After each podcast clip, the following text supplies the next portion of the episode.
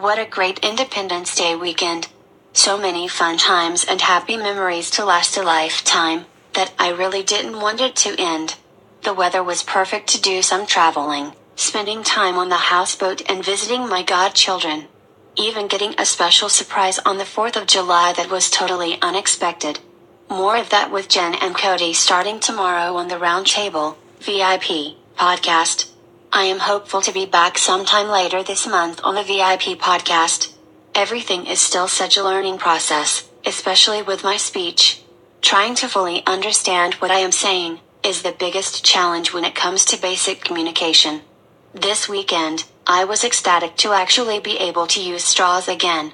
The little things in life. However, not having the capability to chew has been challenging. Same with keeping up on dairy nutrition, calories. I will know more later this week with regards to the next steps surgically with missing jawbone and all of my teeth that had to be removed. My facial features, bone structure, continues to go through many changes. Not for the better, but I was warned it will happen. I do my best to remember that in time, there will come a point of gaining back some sort of normalcy. It hasn't been easy, but I keep the faith and of course, plenty of masks. I look forward to the day to be able to just smile again